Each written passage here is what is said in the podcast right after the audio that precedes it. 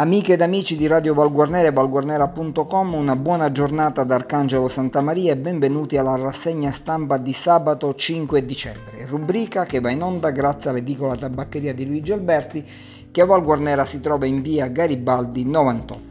Iniziamo a sfogliare i giornali di oggi con il giornale di Sicilia che apre con un articolo di cronaca riguardante Piazza Armerina, palestra aperta, arriva la finanza, due sanzioni da 400 euro. A Piazza Armerina il titolare non avrebbe rispettato il divieto consentendo ai suoi iscritti di allenarsi. Il proprietario oltre alla multa rischia adesso la revoca della licenza.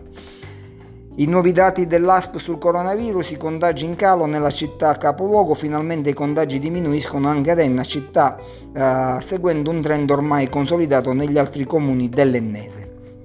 E poi logopedia, assistenza a distanza, la riabilitazione si farà da remoto.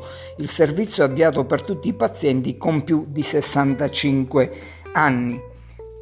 A un articolo di cronaca, Catena Nuova si era recato dai carabinieri per la firma con la droga in tasca, è stato arrestato. Agroalimentari, prodotti di due aziende, eccellenze in Italia, il comparto agroalimentare dell'Ennese si conferma di altissima qualità, infatti la cooperativa agricola Valvittano ed il caseificio Raia di Enna della famiglia Cottonaro si piazzano al primo posto rispettivamente nella classifica assoluta come prodotto Ambassador 2020 ed in quella di settore nell'ambito del progetto Food for Excellence promosso da Unicredit. Libero consorzio di Enna, l'assunzione dei precari è sempre più vicina. E passiamo al quotidiano La Sicilia che apre con un articolo riguardante la città capoluogo, scarsi sostegni sociali, c'è più sensibilità. Dopo i propositi di Cortese sulle misure per le fasce deboli, la CISL avvia altre attività mirate a tutelare donne dalle violenze.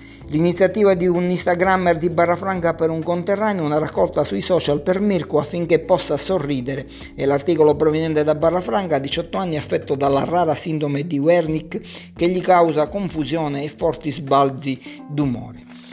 Sfogliamo pagina, ufficio scolastico provinciale spegne le polemiche, i plessi sono sicuri l'incidenza del coronavirus è appena dello 0,32%. I dati sugli studenti in aula, il provveditore che dice molti sindaci seguono le indicazioni tranne qualcuno.